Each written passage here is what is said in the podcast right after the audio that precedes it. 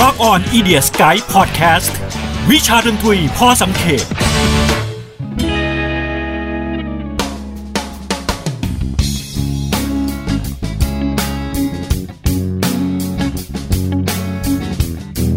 เมื่อมองย้อนกลับไปในประวัติศาสตร์ทางดนตรี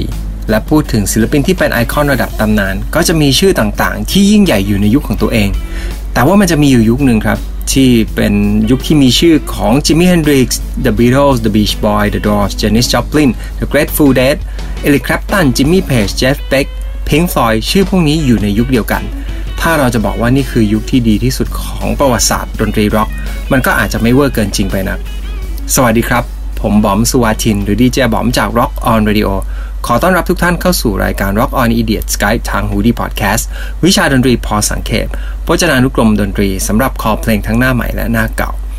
วันนี้เราจะพาคุณผู้ฟังไปสำรวจแนวดนตรีที่เรียกว่า psychedelic นะฮะ psychedelic เป็นส่วนหนึ่งของ culture ศิลปะวัฒนธรรมร่วมสมัยและอุดมการของคนหนุ่มสาว ในช่วงทศวรรษ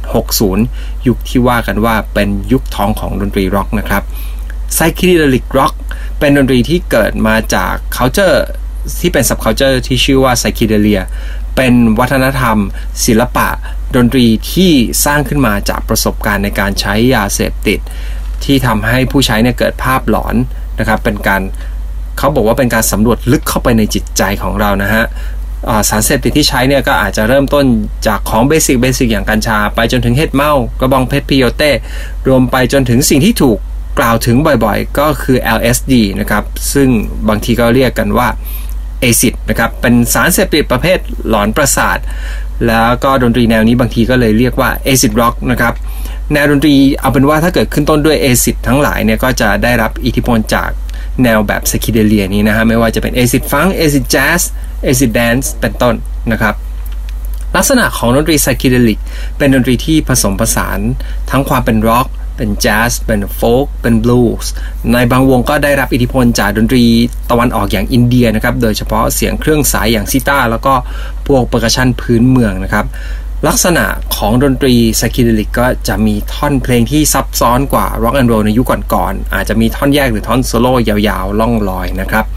ทีนี้เรามาดูไลฟ์สไตล์ของผู้คนกันบ้างนะฮะชาว psychedelic เนี่ยเราอาจจะเรียกพวกเขาว่าฮิปปี้หรือว่าคนไทยเรียกกันว่าบุปผาชนนะครับ วิถีชีวิตของฮิปปี้เนี่ยก็จะเป็นพวกรักอิสระรักสันติภาพปฏิเสธความรุนแรง อาจจะทำตัวอินดี้หน่อยนะฮะต่อต้านทุนนิยม อนุรักษ์สิ่งแวดล้อม บางคนก็กินมังสวิรัติแล้วก็ หลงใหลในการนั่งสมาธิหรือศึกษาปรัชญาของชาวตะวันออกนะครับศิลปินที่สำคัญสำคัญก็อย่างที่กล่าวไปข้างต้นบ้างนะฮะ ไม่ว่าจะเป็น The Grateful Dead Jefferson Airplane Jimi Hendrix The Doors นะครับ หรือว่า Pink Floyd ในชุดช่วงยุคแรก ๆ หรือผลงานยุคหลังๆของ The Beatles เป็นต้นนะครับ เทศกาลดนตรีที่เป็นสัญลักษณ์ของชาว psychedelic ก็ได้แก่ Woodstock นะฮะ ซึ่งต้องบอกไว้ก่อนว่ามันคือ Woodstock ครั้งแรกนะฮะ Woodstock ครั้งต่อๆมานี่อาจจะหลุดจากอุดมการณ์หรือจิตวิญญาณของความเป็นฮิปปี้แล้วก็ psychedelic ไปแล้ว อ่าทีนี้เรามาดูจุดเริ่มต้นของดนตรี psychedelic กันบ้างนะครับ ก็คงต้องย้อนไปในช่วงยุค 60 นะครับ ที่อเมริกาแถบ West Coast น่าจะเป็นหมุดหมายแรกๆ ที่พอจะพูดได้ว่าเกี่ยวข้องกับ psychedelic นะฮะ ก็น่าจะเป็นวง surf rock อย่าง The Gamblers นะครับ ที่มีเพลงที่ชื่อว่า LSD 25 นะครับ บางคนบอกว่านี่แหละ เป็นจุดเริ่มต้นแห่งความเพี้ยนพิลึกของดนตรีร็อกเลยนะฮะ หรือว่าวงอย่าง The Ventures นะครับ เริ่มใช้เสียง fuzz tone เข้ามากับกีตาร์ อีกคนหนึ่งที่สำคัญก็คือศิลปินสาย folk rock อย่าง Bob Dylan นะครับที่เริ่มมีวิธีการเขียนเนื้อเพลงในแบบที่ชาว psychedelic ก็เอามาเป็นต้นแบบนะฮะ อีกคนที่สำคัญก็คือ Ravi Shankar นะครับ นี่เป็นศิลปินชาวอินเดียที่นำดนตรีพื้นเมืองของอินเดียเข้ามาเผยแพร่นะครับทำให้ศิลปินมากมายนะครับ รวมไปจนถึงสายแจ๊สสายโฟล์กก็รับเอามันมามาเล่น แล้วก็เรียกมันว่าraga rock นะครับ ในปี 1965 นะครับ มีนักเคมีสาย underground ที่คิดค้นทดลองเผยแพร่การใช้สารเสพติดที่ทำให้เกิดภาพหลอนออกมาใช้อย่างกว้างขวาง สัมพันธ์กับช่วงเดียวกันนี้ก็มีวงดนตรี psychedelic เกิดขึ้นมากมายนะฮะ ซึ่งเราเชื่อว่านั่นมันเป็นความเกี่ยวข้องกันอย่างมากแน่นอนนะฮะ เมื่อมีสารเสพติดแล้วก็เริ่มมีวงดนตรีลักษณะนี้เกิดขึ้นตามกันมา เขาบอกว่าการใช้สารเสพติดเหล่านี้มันเปิดโลกจินตนาการของตัวเอง ไปอยู่ในระดับที่เวลาเราอยู่ในสภาพจิตใจปกติเนี่ยเราไม่สามารถไปถึงได้นะครับ The Beatles เนี่ยเคยปล่อยเพลงที่ชื่อว่า A Ticket to Ride ก็ถ้าแปลตรงๆหมายถึงตั๋วที่จะเดินทางท่องไป ก็คือพาทัวร์นั่นเองนะไปอีกโลกหนึ่ง ซึ่งจะสอหมายถึงการใช้ยาก็ได้นะครับ The Beatles มีอิทธิพลต่อดนตรีไซคิเดลิกอย่างมาก จากการที่พวกเขาทดลองเทคนิคการทำเพลงแบบต่างๆ การบันทึกเสียงการเรียบเรียงท่อนต่างๆ ที่เริ่มหลุดโลกออกไปจากฟอร์มเพลงเดิมๆนะฮะทางฝั่งอังกฤษก็ช่วงนี้เนี่ยนอกจาก The Beatles แล้วก็จะมี The Yardbirds นะครับ วงที่เคยมีมือกีตาร์ระดับตำนานผ่านวงนี้มาแล้วนะครับ ไม่ว่าจะเป็นเอริกคลปตัน จิมมี่ เพจ หรือว่าเจฟเบกนะครับซึ่งวิธีการเล่นของเจฟเบกเนี่ยก็เป็นต้นแบบของการเล่นกีตาร์แบบ psychedelic นะฮะที่ทำให้หลาย ๆ วงตามมา ทั้งฝั่งอเมริกามีวงดนตรีที่ชื่อว่า The Byrds นะครับ ซึ่งตอนแรกเกิดมาจากสาย folk rock อยู่ที่ซานฟรานซิสโกนะครับซานฟรานซิสโกถือเป็นเมืองหลวงของ psychedelic นะครับ เป็นสถานที่บ่มเพาะวงดนตรี ในสาย psychedelic นี้นะฮะ ไม่ว่าจะเป็น The Grateful Dead Jefferson Airplane นะฮะ ก็เริ่มต้นที่นี่จนเป็น scene ที่เรียกว่า San Francisco Sound ที่นี่มี live house หลาย ๆ แห่งที่เป็น live house ที่มีการยิงแสงสีในแบบที่เหมาะกับคนที่อยากจะท่องโลกออกทริปกันว่าอย่างนั้นนะฮะ มี live house ที่ชื่อว่า The Matrix นะครับ The Fillmore แล้วก็ Avalon Ballroom ในช่วงปี 1966 นะครับ ผลงานของศิลปิน psychedelicเริ่มเป็นที่นิยมกว้างขวางขึ้นนะฮะ ไม่ว่าจะเป็นซิงเกิลที่ชื่อว่า The Shapes of Things ของ The Yardbirds นะครับ เพลง Eight Miles High ของ The Byrds วง mainstream อย่าง The Beach Boys ก็ทำอัลบั้มอย่าง Pet Sounds นะครับ The Beatles ออกอัลบั้ม Revolver ซึ่งพอพวกเขาเป็นเริ่มเป็นพวกวง mass มาทำ sound แบบนี้เนี่ย มันก็เหมือนเป็นการเปิดประตูให้ psychedelic เนี่ยเข้าสู่กระแสหลักทันทีนะครับเพลงอย่าง Good Vibration ของ The Beach Boys นะครับเป็นการทำให้ analog synth เป็นที่นิยมมากขึ้นไปด้วยนะครับในช่วงปลายปลาย 60 บ้างนะฮะ ยุคปี 67 ถึง 69 ซานฟรานซิสโกแล้วก็ลอนดอน เป็น 2 เมืองจากทั้ง 2 ฟากฝั่งของอเมริกาและอังกฤษ ที่ดูเหมือนจะเป็นเมืองหลวงของวัฒนธรรม psychedelic และฮิปปี้ โดยเฉพาะเมื่อเปรียบเทียบกันแล้ว psychedelic ของฝั่งอังกฤษเนี่ย ก็จะฟังดูล่องลอย เปิดโลกจินตนาการ ในขณะที่ฝั่งอเมริกาเนี่ยก็จะฟังดูเพี้ยนเพี้ยน หลุดโลกพิลึกพิลั่นแล้วก็ดุดันกว่านะครับในช่วงนี้ถือเป็นจุด peak สุดของ psychedelic ก็ว่าได้นะครับ มีศิลปินโด่งดังเกิดขึ้นมามากมาย ไม่ว่าจะเป็น The Doors Pink Floyd Jimi Hendrix ล้วนได้รับความนิยมอย่างมาก อัลบั้มอย่าง Sgt. Pepper's Lonely Heart Club Band ของ The Beatles กลายมาเป็นอัลบั้ม psychedelic ที่ขายดีในระดับ mass นะครับ นอกจากนั้นศิลปิน psychedelic ก็มีส่วนช่วยยกระดับ การผลิต production เพลงที่ซับซ้อนขึ้นละเอียดขึ้นและใช้เวลามากขึ้น มากกว่าการผลิตเพลงป๊อปหรือเพลงร็อกในยุคก่อนหน้านั้นนะครับ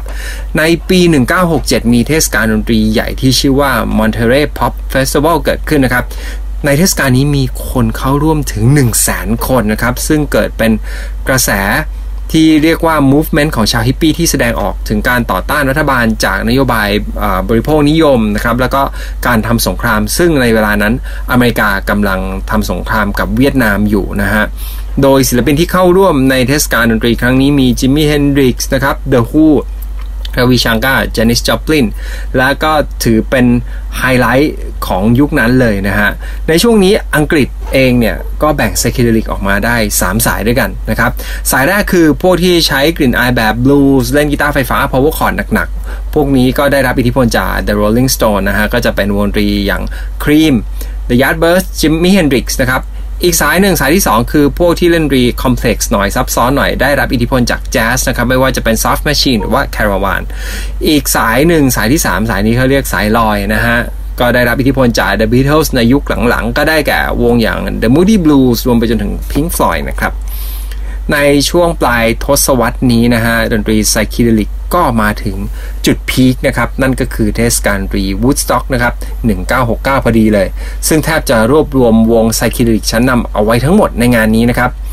หลังจากงานนี้เนี่ย มันเหมือนฟองสบู่แตกครับ เริ่มเข้าสู่ช่วงถดถอยของ scene psychedelic ยาอย่าง LSD ถูกประกาศให้เป็นของผิดกฎหมายทั้งในทาง อังกฤษแล้วก็อเมริกานะครับและในปี 1969 นี้เองนะครับ เกิดเหตุสะเทือนขวัญกับคดีบุกฆ่า Sharon Tate นักแสดงสาวดาวรุ่ง โดยผู้ก่อเหตุก็คือวัยรุ่นฮิปปี้สาวกของ Charles Manson ซึ่งอ้างว่าได้รับแรงบันดาลใจจากเพลง Helter Skelter นะฮะ ก็จริงๆ อยากให้คุณผู้ฟังลองไปดูหนังเรื่อง Once Upon a Time in Hollywood นะครับ ก็จะมีความสัมพันธ์กับเหตุการณ์นี้ แต่เขาไม่ได้ทำเหตุการณ์นี้เป๊ะๆนะฮะออกเป็นหนังประชดประชันนิดนึงนะครับ ในช่วงนี้เองเนี่ยเกิดเหตุการณ์รุนแรงขึ้นบ่อยครั้งนะฮะตามคอนเสิร์ตหรือปาร์ตี้ของพวกฮิปปี้หลายครั้งถึงกับมีผู้เสียชีวิตนะครับ นั่นทำให้ภาพลักษณ์ของการใช้ยาเสพติด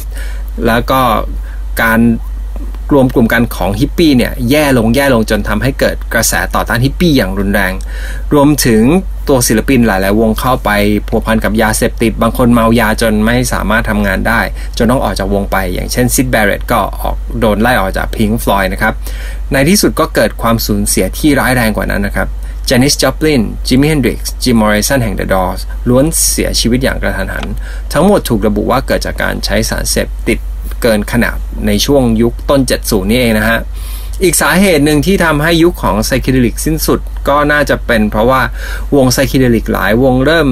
แตกวงไป หรือไม่ก็เปลี่ยนทางพัฒนาไปเป็น progressive rock นะฮะ แต่ว่าถึงแม้ยุคของ psychedelic จะน่าจะจบลงตรงช่วงยุค 70 นี้นะฮะ แต่ว่าพวก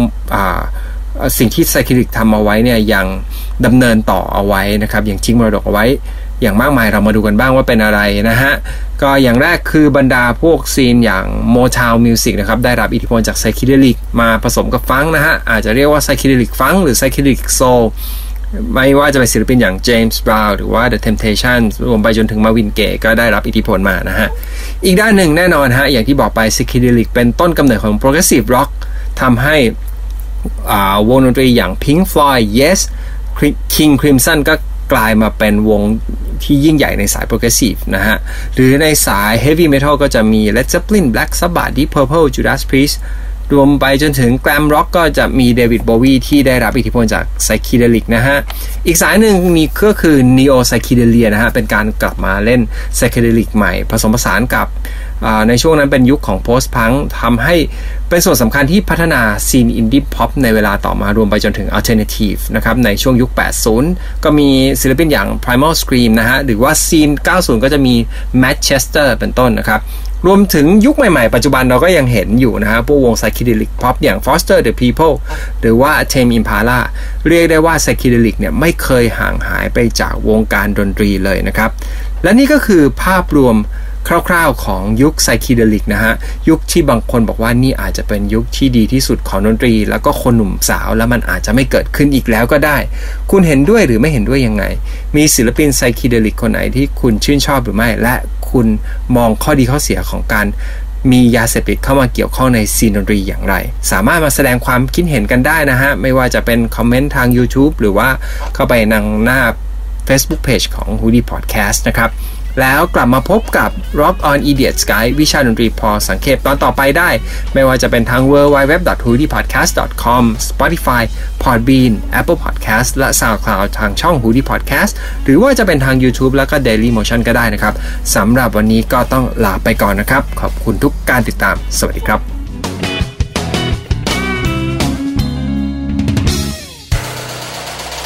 h o ดี้พอดแคสต์ฮูดี้พอดแคสต์เรื่องที่คุณฟังแล้วต้องร้องว่าหูดี